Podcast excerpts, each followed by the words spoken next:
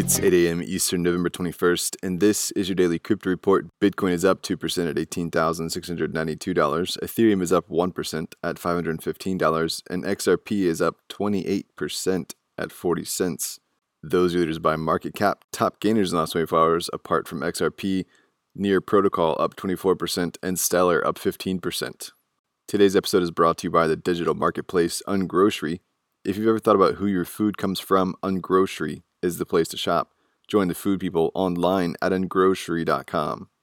Well, the Bank of England's chief economist said digital currencies might be a solution for negative interest rates, speaking about the technical constraint on the ability to pay or receive interest on physical cash, positive or negative. Therefore, the elimination of a technical constraint by a widely used digital currency could mitigate interest rates.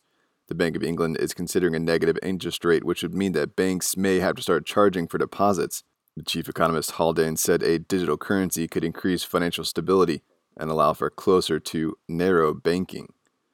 Well, Japan's MUFG is set to launch a blockchain payment network next year, partnering with US based Akamai and the venture. The network is called Global Open Network or GoNet and was announced early in 2018.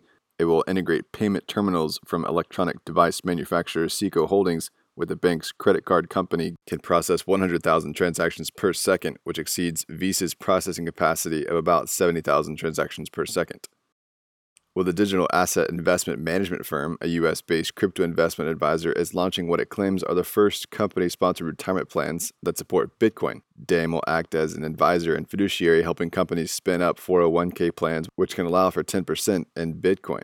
Cryptocurrency associated with these Employee Retirement Income Security Act compliant plans will be held in New York regulated Gemini Trust's cold storage custody.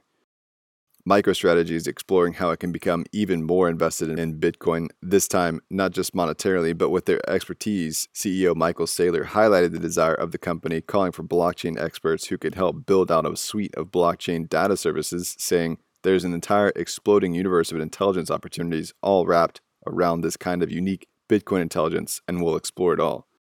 And finally, Chainalysis is on the edge of a $100 million raise on a $1 billion valuation, making it the most recent unicorn. Venture firm Addition is said to be leading the round with participation from existing investors like Accel, Ribbit Capital, and Benchmark Capital. Reports are that the deal has been signed by all counterparties and is awaiting final paperwork. That's all for us today. Visit us at dailycryptoreport.io for sources and links. Find us on social media. Add us to Alexa Flash Briefing and listen to us everywhere else you podcast under Daily Crypto Report.